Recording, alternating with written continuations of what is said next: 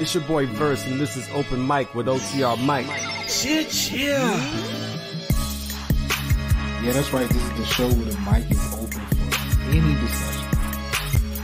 Feeling about OTR. I don't think we're done. I'm just trying to find something that's going to be interesting. Then obviously on the Wednesday you got the actual show, and then the overtime show, and I know I'm all about. It's your boy Verse, and this is Open Mic with OTR Mike. Shit, yeah. Again, I don't know a lot of times for some of the points that you want to do. Because it's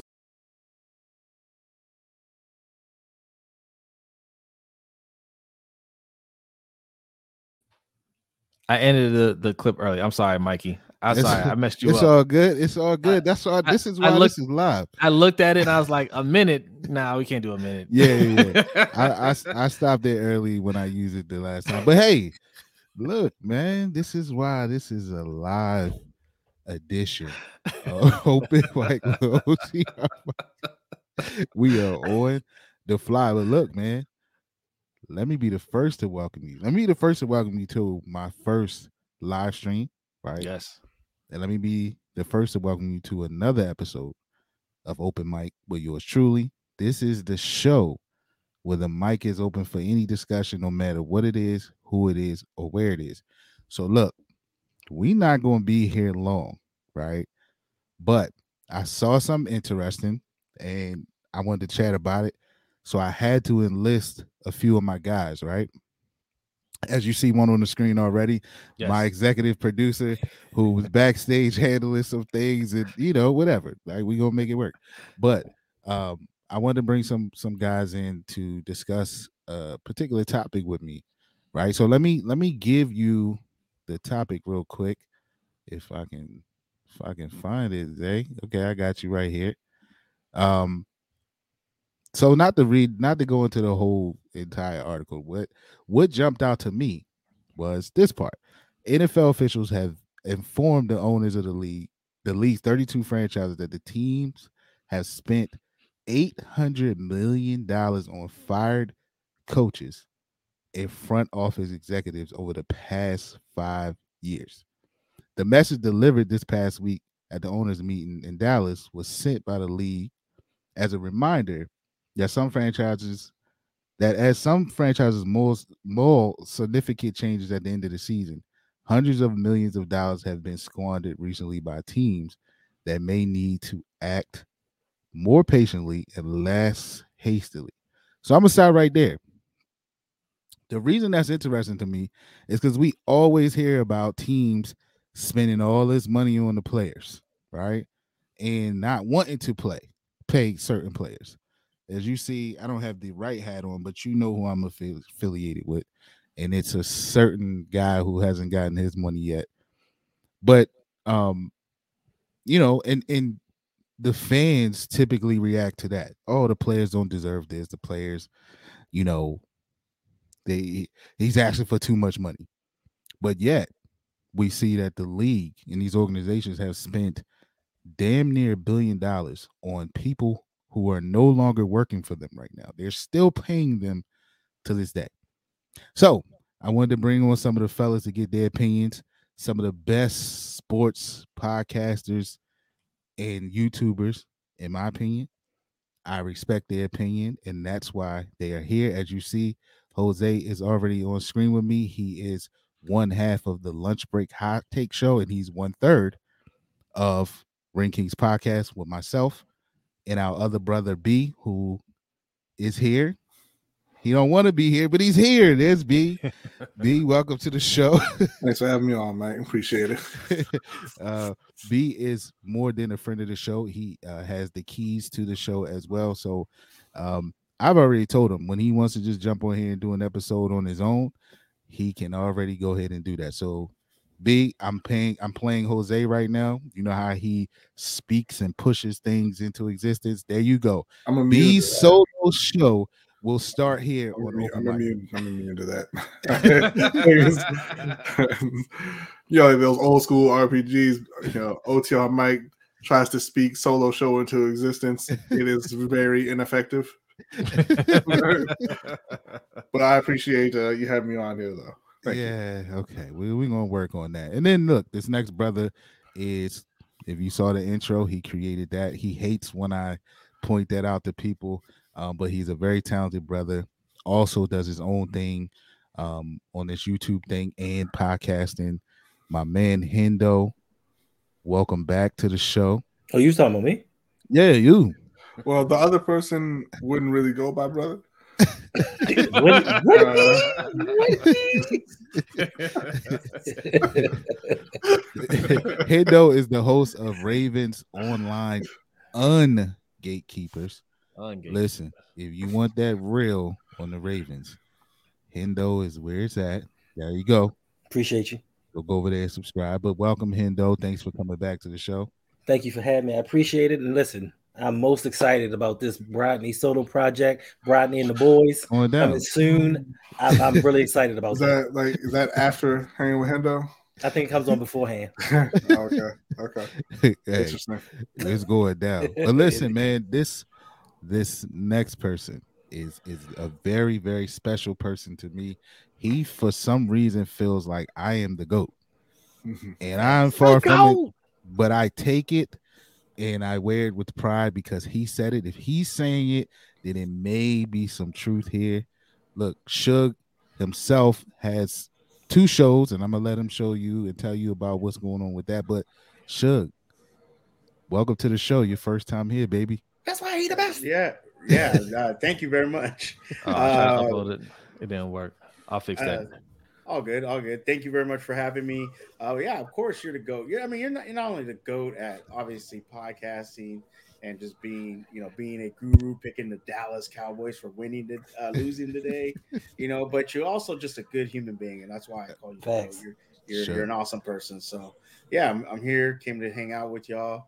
And yeah, I'm excited hanging with the boys and Rodney, hanging with Hendo and Late Night with Suge Knight. That's, three shows in a row that you're about to get. So it's going to be awesome. It's going down. Well, look, fellas, I appreciate you. Do you often lie to your listeners, Mike? Sometimes. Never. Sometimes. Well, look, I appreciate you guys being here on this late stream. It's been a busy couple of weeks. But I had to get something in for the people, so we're here. So we're going to do a live stream. Yes, Ferris, we are live streaming. We're live, baby. So where we get started? Listen, you guys need me to throw up the article again, or did you catch it when I was? You guys were backstage. Apparently, there's a lot of cash being spent on a lot of people who aren't working right now for these organizations. I think maybe they should I'm sorry to cut you off, man. No, this your show. I think that maybe there should be a cap for coaches like there are for players, right? Because that's kind of the whole thing with the players. You want to be fiscally responsible. Mm-hmm. You want to make sure you're not overpaying these guys. And it seems like, according to what you had on the screen, they flushed, what, 800 million just down the toilet just over the last 5 years? Last 5 years. Yeah, that's a lot in a very short amount of time, and it reminds me of the NBA, whose owners also have a fiscal responsibility problem, and they were just handing out contracts like candy, and they had to institute an amnesty clause. They let each team say, you know what, our bad, we get a mulligan on one contract that they had on the books. They just get to wipe it off of their cap, and it just seems to me like they're not being held. The owners are not holding themselves to the same standards that they like to hold the players to. It's right. Just a little odd. Yeah. I also want to add, look, your audience is slightly different. It's not all sports audience over here, right? So, why is this relevant to your listeners? Look, I mean, you've done episodes on coaches, black head coaches. We've done one on Coach Prime recently. We talked about kind of the disparity in minority coaches in the league. Mm-hmm. All right. How does this relate to it? Well, I mean, I think this is a extra piece to it, right? Because it shows that they're willing to throw away money to hire people that they feel comfortable with. It has nothing to do with coaching. It has to do with this person looks like me, or I know this person, because all these jobs are based off of nepotism. So that's why, you know, to B's point, you put a cap on this, you know, that would force them to be a little bit more diligent, you know, in terms of who they hire. But they won't implement that because they want to hire who they want to hire. And, you know, these are billionaires, so they don't care about spending $1 billion. Mm-hmm. You know, as a whole, you know, they're each team is projecting to make $1 billion annually, right? That's their projections, or you know, by 2027 or something like that. But it does speak to how far they're willing to go to keep certain people out and certain people in. 100%. Hendo, what do you think about this, man? Well, I will say, first off, say that they both stole a piece of both of my ideas. But I mean, everything that they said are correct. For me, I think it's more about, listen, I will spend the money on who and where I see fit. When it comes to the majority of coaches, which is probably what, 85 to 90%, they will shell out the money to get the person that they want. I think that we had an article, the New York Giants paying 3 head coaches at one time, mm-hmm. all of whom are Caucasian. It really doesn't matter. So if there were a hard cap for coaches, which I think there should be, I don't know why that's not in place now, that would force them, once they hire a minority coach, if the cap were small enough, they would have to keep them around. Because just like the David Culley situation, the Steve Wilkes in Arizona situation, you can't just give them a year and say, you know what, you were a placeholder until we find the guy that we really want. If you sign him to that contract, it kind of has to stick. Mm-hmm. And I think that would kind of make things a little bit better. But for me, I just think when these owners cry broke and say, oh, you know, for instance, we can't pay Lamar because that would bankrupt the team. For instance, but yet and still, we're not going to speak about over the last 5 years this extra $60 million that you gave to all these assistant coaches, these coaches, this staff that's no longer here, and the staff that you're currently paying. So, I just think it would hold them a little more responsible when it comes to what and with whom they hire. I agree, Suge. Before you go, Ferris did not. I'm believing he's. Wait. Ferris says, sorry, I missed what y'all said. So we're supposed to start the show over for you, Ferris. Is that what you're asking right now? We're gonna start it over for Ferris. Ferris, this is what we're discussing. Look, the NFL officials have been informed. They have informed the owners of the league, of all 32 teams, that they are spending $800 million on fired coaches and front office executives. So we're kind of discussing that, and you know, like I said, to open the show, it jumped out to me because we are always complaining about, you know, the players asking for all this money, and then the teams can't afford to pay these players. We, you know, what's wrong with him for asking for $200 million guaranteed? But then you see the league is paying out almost $1 billion in fees and monies to people who are no longer employed by these organizations. So I thought it was interesting, and it stuck out to me. Suge, what are your thoughts on this, man? Well, I mean, as being one of the only ones up here, you know, other than I think the Panthers, that has the minority coach, you know, who's been there for a long tenure. You know, and if you talk about the Pittsburgh Steelers, we've only had 3 coaches, you know, pretty much for a very long time. Mm-hmm. I think that, you know, like you said, Mike and Jose spoke to it, you know, it's a waste of money. Like, why are you hiring somebody to just fire them a year or two years later? You know, you're talking about coaches being just, you know, you have 4 years remaining on your contract, or you got extended, and then you fire them. It's like, you're doing all this and wasting money. Sorry, I have people talking in the background. Are you good, Suge? Go ahead. I think he wants us to come back to him. Oh, okay. Okay. Yeah. No, that's the funny thing about what Suge's mentioning. You know, all these coaches come in and they get 4, 5, 6, 7 year deals because the owners again are afraid to treat them the way they treat players, because they don't see players as being on the same level as coaches. They don't see them as just regular employees. They feel like they own the players, right? Because what's his name? Tepper. He came in and got a 7-year deal. He got all kinds of power that he didn't earn, he didn't deserve, right? Whereas if you're talking about a player, that's the kind of player who comes in and gets a 1-year prove it deal, mm-hmm. right? And then after that year, okay, maybe we extend you for a couple years, give you a bit more money, see if you can keep it going, and then maybe you'll get a big contract down the line. With Tepper, or I keep saying Tepper, with Matt Rhule, you know, they come in, they give him the huge contract right up front. You play one season and you're like, this ain't the guy. But I can't fire him yet because, you know, we owe him all this money. Let's keep him around for another year or two. We'll fire him and it won't look quite as bad. But they're just, you know, they don't hand out contracts commensurate with a head coach's or the new coach's actual skills or their actual experience or what, you know, what that warrants. They hand out the contracts solely based on, hey, you're the new head coach.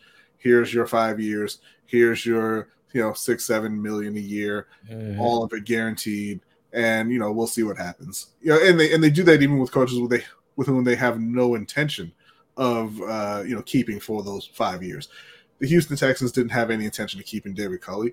The Arizona Cardinals had no intention of keeping Steve Wilkes. You know, I mean, even I would say even the Giants didn't really intend on keeping Joe Judge. Like, you know, you wanted a Bill Belichick guy and you got right. a Bill Belichick guy and you hoped it worked out, but you didn't really believe it. Right. And so, yeah, I think it goes directly to the hiring practices from the owners. And I think it's good for the league to kind of shove it in their face a little bit and say, yo, look at what you're doing. Yeah. Yeah, Suge. I didn't want to get move on without getting your opinion on this, man. I know you were in the middle of it. Yeah. I apologize for that. Yeah, first, my controller just it died. I had a really it's called kids. No, like I was saying, you know, the Steelers, you know, have had a long tenure of you know, only having one coach, and when you look at across the league, I think Jose's right. When they hire a coach, they're not looking at what, you know, long term. They're looking for like a quick fix. You know, you fit the mold of what we want around here. And then when it doesn't work out, well, let's get rid of you and try to find another quick fix. And instead of letting it play out, you know, because I think if I'm not mistaken, and someone can correct me, usually it takes about a year or two, unless you have already pieces in places to kind of turn a team around that was left by an old regime. You know, it takes about a year or two to implement your full, you know, of how you want that team built, how you want that team to run. It could be sooner. You know, we've seen coaches come in and do it sooner.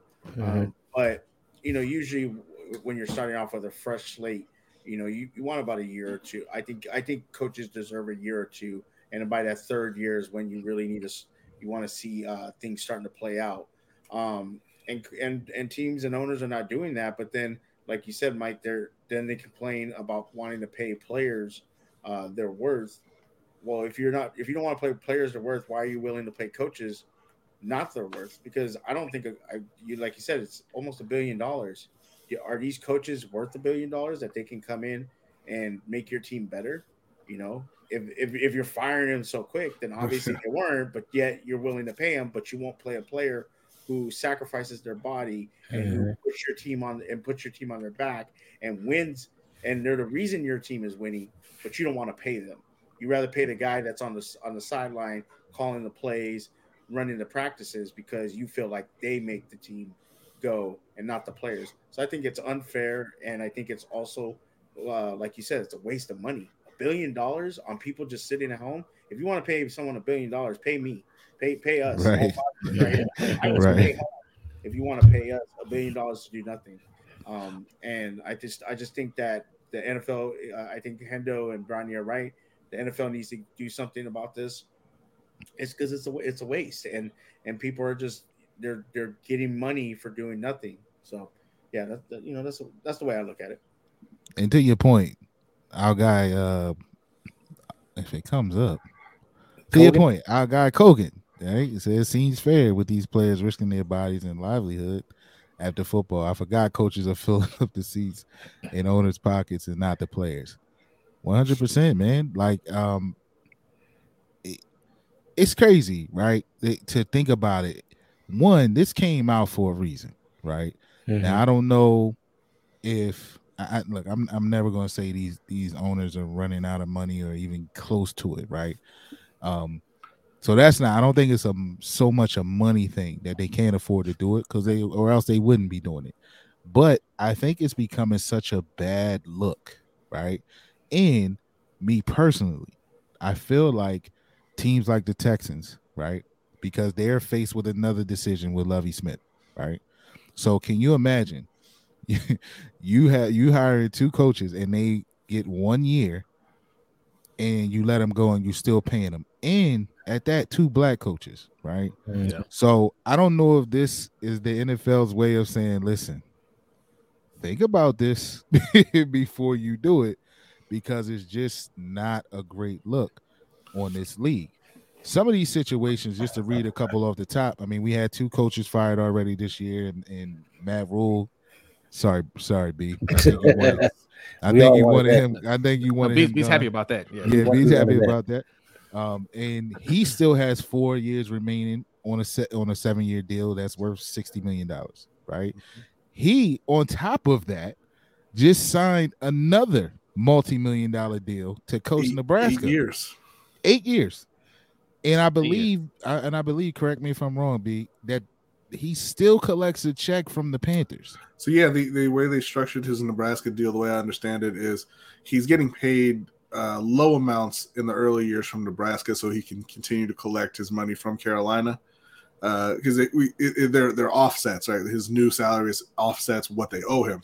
Right. So he's like, well, I still want my money from Tepper, so you can pay me $1 million this year, $1.5 million next year, and it slowly ramps up, and then once the Carolina money runs out, then Nebraska has to start, paying their share. But yeah, it doesn't seem like, anybody really learns from this, right? And I think that, Mike, like you said, the owners in the NFL in particular are not hurting for money. Like, none of them are getting ready to go broke or anything like that. But I think it does go to the, like, kind of a consumer confidence kind of thing, and the integrity of the league kind of thing. Like, if you're a Houston Texans fan, how tuned in are you? When hey, we hired David Culley, fired him after a year, hired Lovey, might fire him after a year, been talking about hiring Josh McCown, who has no coaching experience at all. Are you confident in that team, in the leadership of that team moving forward? The same thing, you look at even Carolina, you had a jackass running the team for 3 years who had no idea what he was doing. I have no confidence in David Tepper picking the right coach moving forward, right? And I think that happens around the league a lot. Like Jose always says, bad teams stay bad because they follow the same kind of processes, and they end up with the same results. So I'm sure that the majority of that $800 million goes to a few of the franchises, right? Like Suge said, it ain't Pitt. Pittsburgh ain't accounting for that, right? It's not Baltimore. It's not these teams that are constantly winning. Some would disagree with you there about Baltimore, probably, but that's neither here nor there. Yeah, but missing the point. Yeah, but there are certain teams who are always near the bottom, who are always looking for new coaches, who are always looking for new GMs, who are always selling a rebuild to their fans. Always, it used to be it was a thing with the Wizards in the NBA. In this area, it was always a 3-year plan, and when you got to 3 years, the fans would just tell you it was year one. It was a new plan, and you never actually got to that third year and got to the end of the plan and saw that team rebuild. They just kept on hitting reset constantly, and you see teams in the NFL doing that. And I know it has to have your fans just checked out. And I'm sure the league doesn't want that. You want the fans engaged. You want the fans really rooting for the team. You want the fans supporting the team. And so, they're just kind of, giving them a little wake-up call. Mm-hmm. Yeah, I mean, and here, Kogan says, you know, even though they are billionaires, doesn't mean that they don't care about losing money. They didn't care about how Dan Snyder was running his shop until they found out he was taking from their pockets. And I agree. But me saying that it's not a money issue just means that, listen, I do think they care about their money, which is why they're willing to pay somebody to go away to try to keep people and their fan base, I guess, engaged and giving them, I guess, what they think they want, or bringing in somebody who they think can get their fan base engaged. Is what you are. So it's like, you know, let me pay out this couple, you know, $10-20 million because I can bring in this new hot shot coach who I think will eventually, you know, engage his fan base and fill the seats. But it's, I don't know, it's a huge, to me, it's a huge issue. And I agree with you, B. Like, it's probably, in that inner circle, it's probably, like you said, they're probably looking at those handful of owners and saying, listen, man, this is like, you're causing this, right? This is a problem. Y'all need to fix this. And we know what y'all about to do now. Yeah, like, I can see them sitting there and them handing out those spreadsheets and, like, you know, take one, pass it down, and Jerry don't take one. Right. Like, and they're like, yo, hey, yo, you didn't take your spreadsheet. Like, no, that's you, dog. Well, it's all you. The thing is, I think, you know, I like that they presented it that way, right? Because I think this expense is looked at more as a luxury, right? Because the owners have to pay that out of pocket. And when, you know, when it comes to billionaires, yes, billionaires are about making money, but when it comes to things that they want, money is no object at all. So they'll spend ridiculous amounts of money on things that they want, and that's, they don't look at it as a loss, right? So when you're hiring your friends, you know, and it doesn't work out, it is what it is. You know, I'll eat that. You know, what do I care, right? But presenting it this way, you know, even though it's in a spreadsheet, or however they did at the owners' meeting, it kind of puts it in, it puts it in their face like, hey, yes, you're spending money out of your pocket, but this is for your business, and this is how much your business is losing off your bad decisions. Yeah. So it's just another way to present to them and make them think about, you know, is this something that, you know, you really want to keep doing moving forward? I actually like that strategy, right? Because I do believe up until now, and I'm not sure if it changed their minds, but I think they did look at it as, hey, whatever. It's, you know, like B said, there's no salary cap for this or anything like that, so it's not presented that way. You know, if you had the money and you could spend it, then I'll spend it. I'll spend money on the next person. But you know, if they say, okay, this is a lot of money that we're spending on this, let's do something about it. That right there can evoke a lot of change, more so than, you know, Rooney rules and all this other stuff, saying, hey, look, we got to make sure we're getting the right person, because, you know, we can't afford to not get that right person. We can't afford to mess up on that.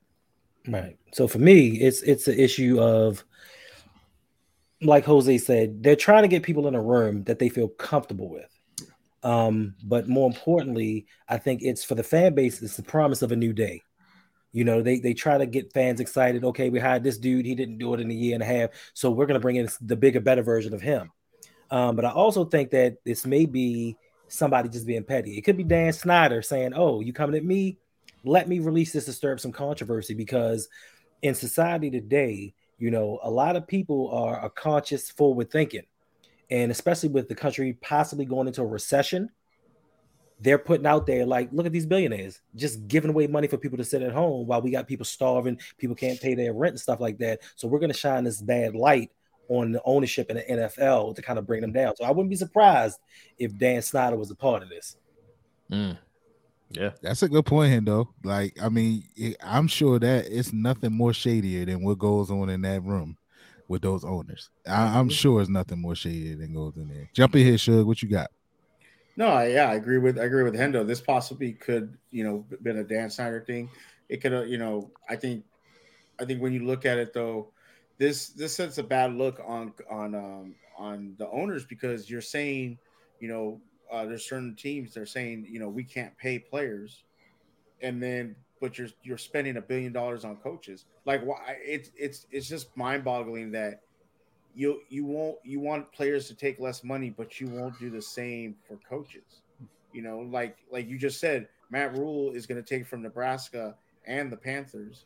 Mm-hmm. Why, you know, you could have used that money to get better players, you know, on the Panthers team, or, you know, you take another Jackson. Team like, you know, huh?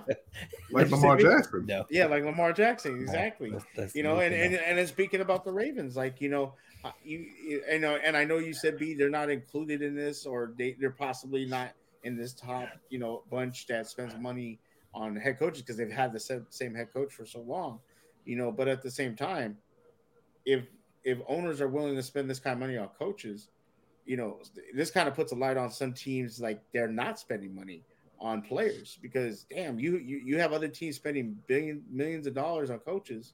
So why aren't you spending the same millions on players? But you find every excuse not to spend that money on players. You say, oh, well, this and that and this and that. So are you just being cheap and just don't want to pay your players? You know, as Jose would say, the bargain bin, you know, that's what you're using. You know, you're trying to make your team like that, you know, so it's very disappointing, but also very, I think it's just a bad look on all their owners. Like, you know, you say you don't have money, but yet you're spending $1 billion on just coaching. It could be socioeconomics. Like, it's a certain sector of people I don't mind making rich. I don't mind putting them in a position to enhance their life and put the generational wealth in a certain sector. Yep. But then it's the field hands, so to speak. We can't make them all rich. We need to keep them at a level where they need to keep performing for us. We can't have them be comfortable, retire early, and pass this wealth on to their children so they can be better off. So sometimes it can be a little bit of that. Well, Hendo, I mean, when's the last time you heard? Remember that special they did about players going broke, or players, you know? When's the last time you heard about a coach going broke? Good point. Yeah, I've never didn't see any. I didn't see any of them on there. Yeah, so I mean, you're 100% right. I agree with you on that. That the generational wealth. Hey, we'll get these coaches who look like us. We'll give them the money, and the players who don't look like us. Yeah, we're gonna pay them, but we're gonna pay them what we want to give them and what we think they're worth. You know, to play our sport on our team. You know, and this is where it comes in that minorities need to start getting into the business. I know it's gonna be hard because owners got that crew that try to, you know, that keep people out, but we need to start trying to get in there and try to get, you know, minority owners and people of color as owners to try to get more of this wealth spread out, not to people of color, to help these, because they're put like the person said in the chat, they're the ones putting the body on the line. Yes, there's all different walks of people playing football in the NFL. You know, a lot, you know, but at the same time, who's the minority of the people playing football? You know, there are certain people, and you got to keep those. You want to help. You want to make sure those people are taken care of, but yet owners don't look at it like that. Yeah, and it's funny because, you know, when certain players, like we've always talked about, hey, if I were Lamar, I would just sit out. I wouldn't play for Baltimore anymore until they give me my money, right?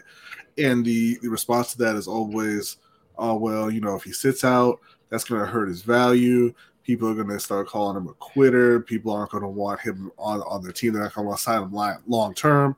Mm. And to your point, Suge and Hendo, I mean, I remember not too long ago, a quarterback said, I got $80 million in the bank. I'm not coming in because I don't want to play for you. And that quarterback was Carson Palmer, and he forced his way out of Cincinnati to the Raiders, and then he was traded from there to the Cardinals. And then, you know, they were a top team, and he was getting all this MVP buzz. And I don't remember anybody ever bringing up the fact that he said, I've got money, screw you, I'm not playing for you ever again. Yep. Right? Yeah. But it's only certain players who could get away with that. Of course. So let me ask you all a question. Why is it that you guys think that this particular topic doesn't catch as much talk on Twitter or on the four-letter networks and stuff like that? Why is it all player-based when it's about contracts? We don't ever hear about situations like this. Shout out to my man Ferris in the chat, but his Giants are currently paying 3 head coaches, right? One that is there now, who's coaching the team now, and 2 that are no longer coaching, and they are paying them.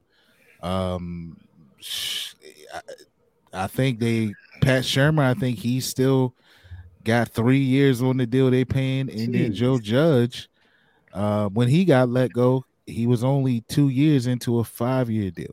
Right. Yeah. So why don't we hear nothing about this? What, in your opinions, why is this not the hot button topic amongst the fans? Because Because in my opinion, it's two things. Look who it affects, and look who's getting paid, and that'll tell you everything. Yeah, and that'll tell you everything you need to know. Mm-hmm. Because it doesn't involve us or putting us in a bad light. Who cares? I'm a billionaire. It's my money. I do what I want to do, and I'm paying who I want to pay. Yeah.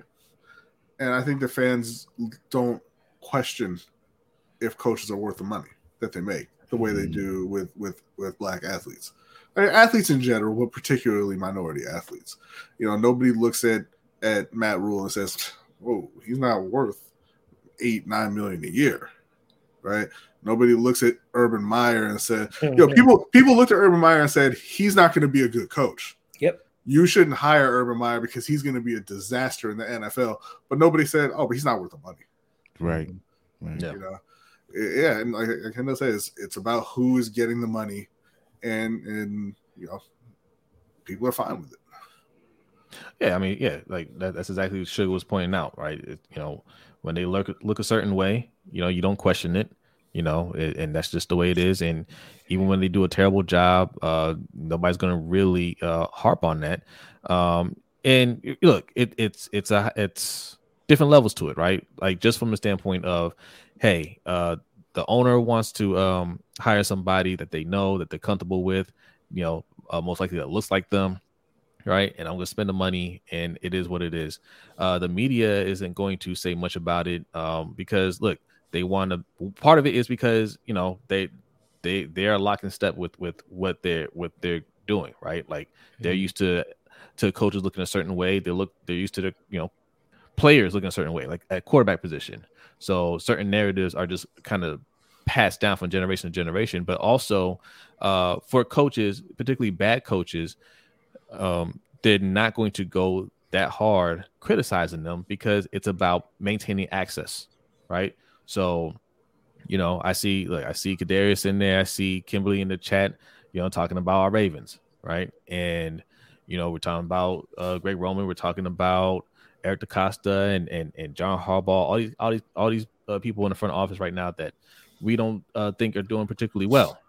Yeah, the media's not going to go that hard at them because you never know where these guys land later on. You know, they land on different teams and they say, hey, I remember that reporter is writing this about me. I'm not going to let them interview me. They're not going to get in the press room, right? So they're always going to maintain a level of neutrality when it comes to that, right? Even when they're doing bad, they're not going to really go hard at them. Players, you know, aren't they don't normally rise to that position where they have that level of access or level of power to block access, right? Even the coaches that do get in those positions, you know, outside of Tomlin, most of those black coaches don't have that kind of pull to be like, listen, you're not coming in here. You know what I'm saying? Yeah. And even Tomlin doesn't move that way. So, I mean, it's just it's a different world when it comes to that. Yeah, for sure. And even with Tomlin, I was talking about it the other day. There's fans that say Tomlin was never worth being a heck, what we paid him, and being a head coach, signing extensions. The man hasn't had a losing season.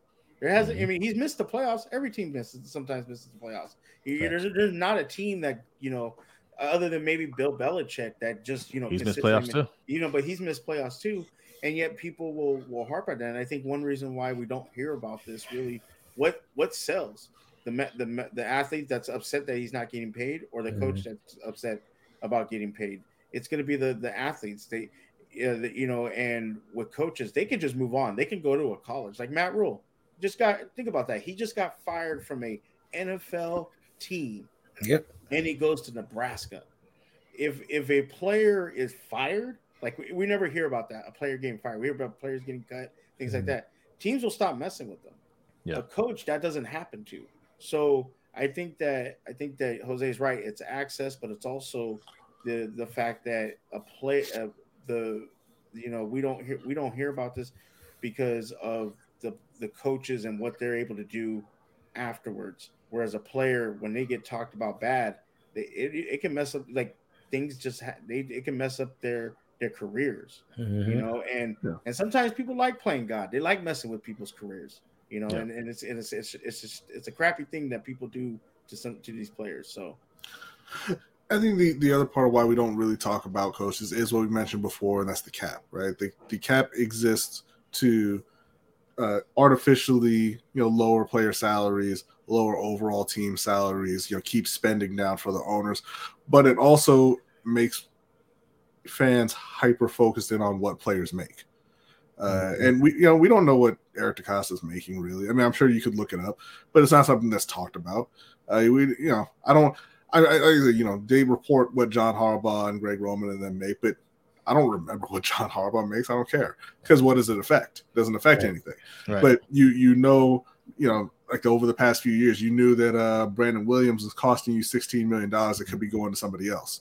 Thanks. You knew that, you know, Calais was costing $14 million or however much that could have been going to somebody else. You know, we know that Marcus Peters is costing X amount of money that could be going to someone else next season. And yeah, I think it's a tool that the owners use to deflect attention away from themselves and onto the players, away from the head coach, away from the front office, and onto solely the players, because fans will sit and argue that, hey, this player, that player should all lose their jobs. We don't think about it that way, right? Mm-hmm. We don't think we think, hey, they should get cut so we can save that cap money. But you're saying, hey, they should be unemployed because this imaginary cap says that they make too much money. And that's not something that really exists with the coaches and everybody else. We don't think about their salaries at all because they don't want you to. And like you said at the very beginning, right, if they were rolled into the cap, mm-hmm. then all of a sudden these ridiculous hirings, mm-hmm. They will cut all the way down. Right. Then it's, hey, man, I like you, man, but you got I need more than I coach high school football. Right. I need more than I know Peyton Manning. Right. Right. You know, then it's a true meritocracy. Not true, but it's closer to a meritocracy than just, you know, who you know, than just straight nepotism, what it is now. Right. So, because they don't need to prove anything now. So to that point, and that you kind of took my next question for you guys. If we add a cap, right? How does that affect what we all discussing tonight, right? Minority hires. Right. Does it lower the chance? It's already slim pickings right now, right? Does that lower their chances of getting hired if there is a cap set, because they know, okay, if I hire this guy, because of this cap, he's going to be either with me for this 3, 4, 5 years, or does it? And if it doesn't lower their chances, do we start to see like lower salary for coaches, right? Especially coaches that doesn't have all the experience, or coaches of color or minority coaches. Will that be the next problem that happens if they move on to a cap? Well, I think the problem. Okay. Go ahead. No, I was gonna say. Well, the problem is what's gonna affect the cap? Do assistant coaches? Do special team coaches? Or is it just the head coach? That's a good question. Because if it's all coaches, I think you would see. I think we would still see probably the same amount of minority hires, but I would see coaches staying longer with teams, because you're not just gonna hire somebody for a year or two, and then get rid of them. You're gonna keep somebody for a good long time. Now, I do think we would probably see more innovative coaches, or coaches that, not just young hotshot coaches. You know, you would have to be a head coach. You couldn't be like an assistant and then hired as a head coach unless they really believed in you, and you interviewed well and things like that. Because I don't think teams would take that chance, especially if these salaries were going to hit the cap.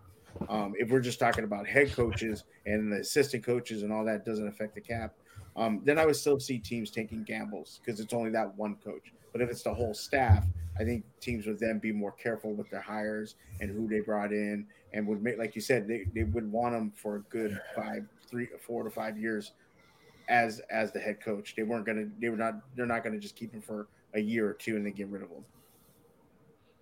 Yeah, I think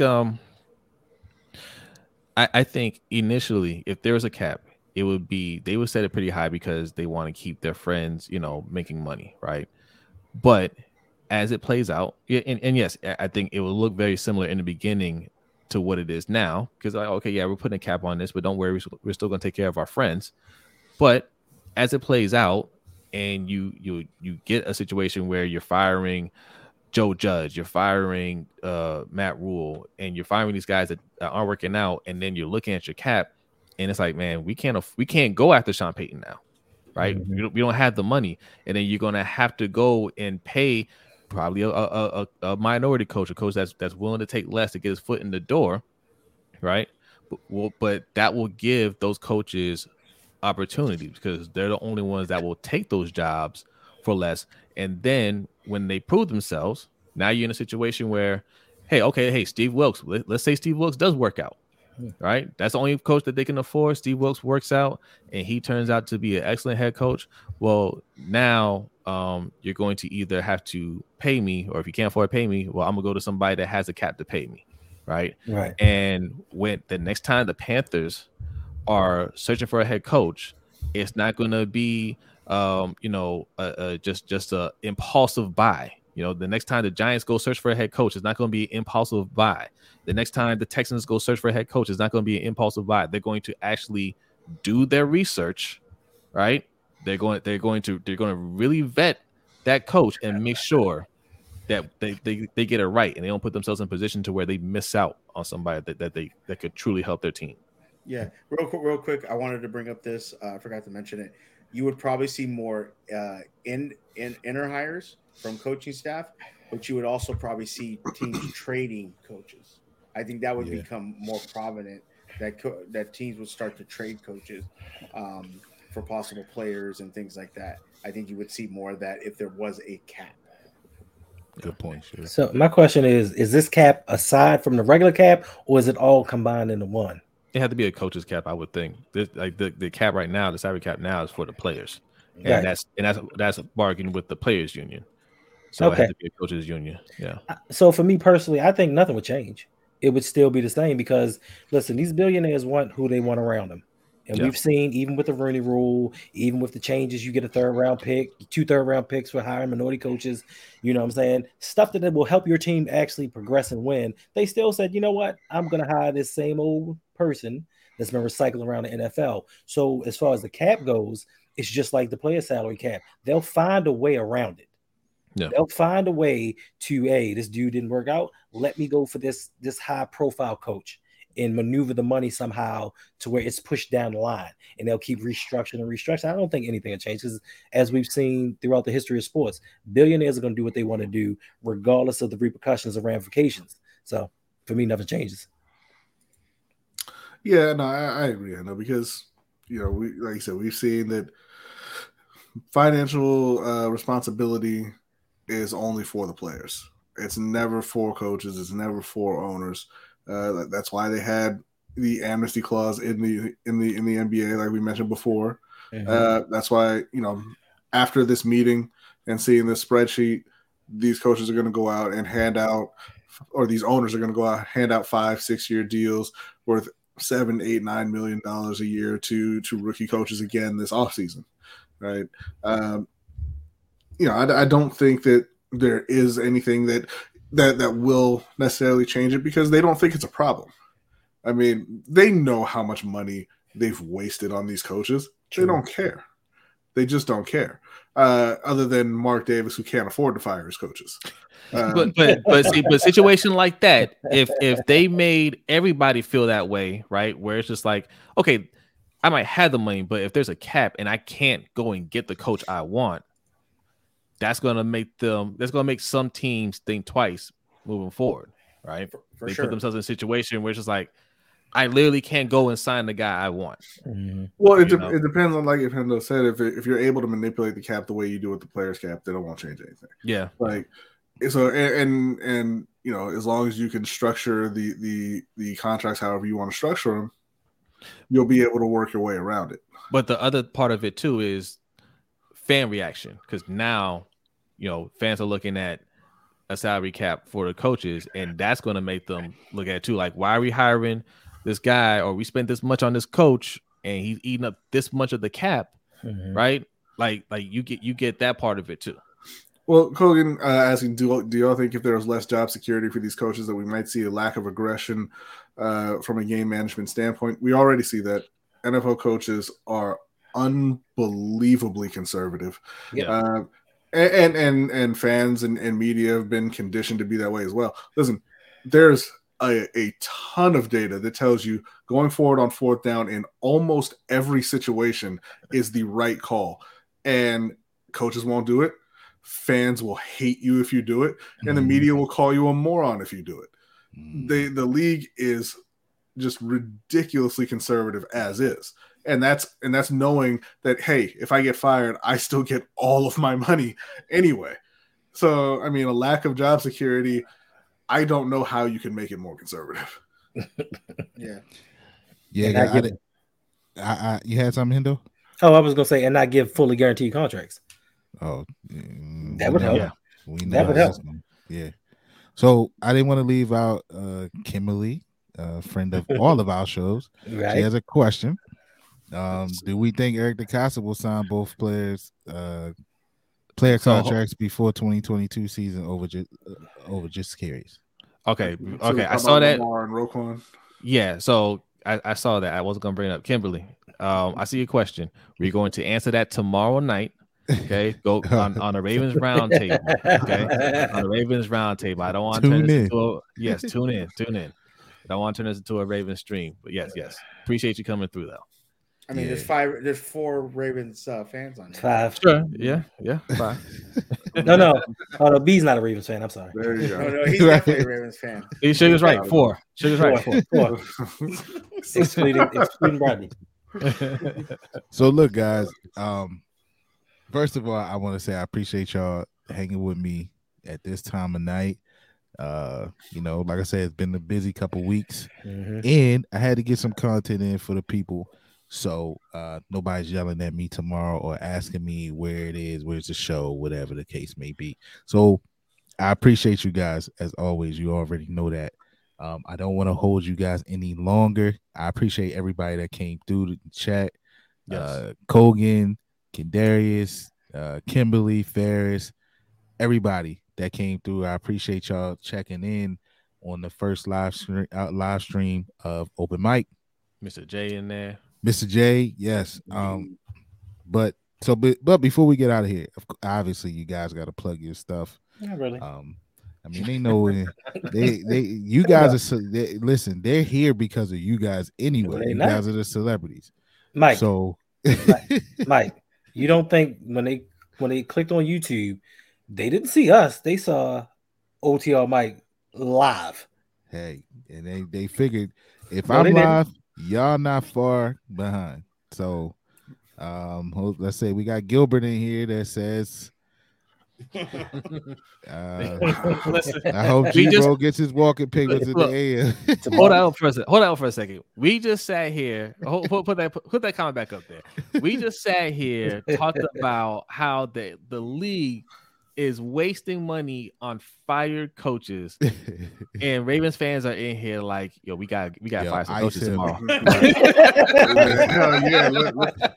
it on. I mean, Jose, let's really be honest right now. How happy would Ravens fans be if tomorrow they fired Harbaugh? Oh, and man. Oh yeah, Harbaugh. Yes. Yeah, that's what I'm saying. You know, and so I mean, how many years does he have left on his contract, or does he even have any? His contract is, I think, it's 2 years. Okay. In fact, when did he extend it? Last year or year before?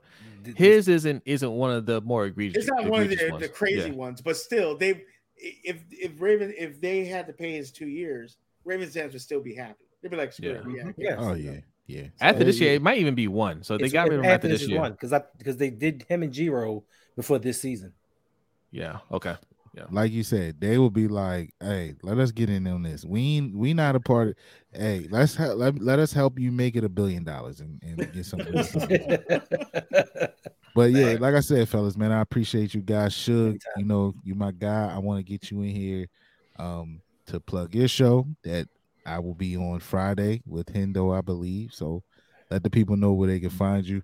And tomorrow, you got something going on tomorrow. No, damn, my days all messed up. Tuesday. No, he does have something tomorrow. Tomorrow is Tuesday. Yeah, it is Monday technically. Oh, you're right. But well, not for him. Don't mind. It's still below 12 o'clock here. How you doing, Rodney? It's only 10 here. You know, that's right. I do a show on Tuesday, Steel Conspiracy. We're talking Ravens and Steelers. I think I'm going to have Rodney on talking Panthers and Steelers and Ravens. It's his three favorite subjects. So check us out Tuesday, 6:15 p.m. Maybe Hendo will be there. Pacific Standard Time? Yeah, Pacific Standard Time. Make sure I get that right because I don't want you showing up at 3 o'clock in the afternoon because I won't be there. And then Friday, like OTR Mike says, I have Late Night with Suge Knight, and I'll have two special guests in Hendo and OTR Mike this Friday, 8:15 PST time, 11:15 Eastern. So come hang out. That's a show that we talk about anything. We can talk sports. We can talk movies. We can talk music. Hendo might, talk about his job. Mike might talk about his job. You never know. So just come hang out with us on Friday. And check me out at Suge Knight 323 on Twitter and TikTok, and Suge Knight 1323 on Twitch. There you have it, Mr. Hendo. Yes, sir. Let the people know where they can see you, man. Let them know where they can find your good content. You can find me at Ravens Online Un-Gatekeepers every night after a Ravens game, win or lose. I'll be there. I do a preview video every Wednesday or Thursday, depending on how I feel or depending on how hard I work. You can also find me at Instagram and Twitter at our Gatekeepers. You can find me on Monday nights at 9 p.m. Eastern Standard Time on Coach Evans' channel, Sip to Tally Films. Myself, OTL Mike, Jose Brodney, Chris Just Joking with the Ravens Round Table. It's a good time. Make sure y'all check it out. Wow. Yes, indeed. Pretty much everywhere except the second round of the playoffs, huh? Wow. Wow. They can't help it. I'm sorry. I'm done now. He's a hurtful individual. He's upset. He couldn't help it. Jose B, let the people know where they can find you guys in the many places that you'll be. You're going to find me on a back of a milk carton. Right. You can find me behind the scenes of Open Mic with OTR Mike. Okay. Yes. Anytime you get that notification at 5 a.m. of a new episode, that's your boy here putting out that good work. Okay. Mm-hmm. Also, every Wednesday night, 7:15 p.m., the Lunch Break Hot Take Show, the LBHT Show, 7:15 p.m. Eastern Time is where you can find us every Wednesday. After that, we do the overtime show for our patrons, patreon.com/LBHT Show. And by the way, that supports this show as well. So, go ahead and take a look into that. Also, myself, B, and Mikey do a boxing podcast, Ring Kings podcast. We just did a live stream earlier tonight before this stream. So, go check that out because we've been streaming all day. And, we appreciate the views and the listens and all that good stuff. All right. Mm-hmm. And anywhere you listen to audio podcasts, we are available. Just make sure you give us a 5-star review. B, you want to mention Old Man Gamers or? I don't, but I do want to say shout out to Brandon Buck. It is his birthday, so happy birthday! Happy birthday, Buck! Happy birthday, Buck! Happy birthday! Happy birthday! Yeah. So look, man. Again, I appreciate you guys. You already know immensely. Like you guys are huge supporters. As Jose said, man, when you get that notification, it's him, man. Look, now don't get me wrong. I asked him if he needs help, but he, he got it. But he's a huge help. All of you guys are awesome, awesome supporters, so I appreciate you guys. And look, man, that's another episode of Open Mic with your boy, OTR Mike.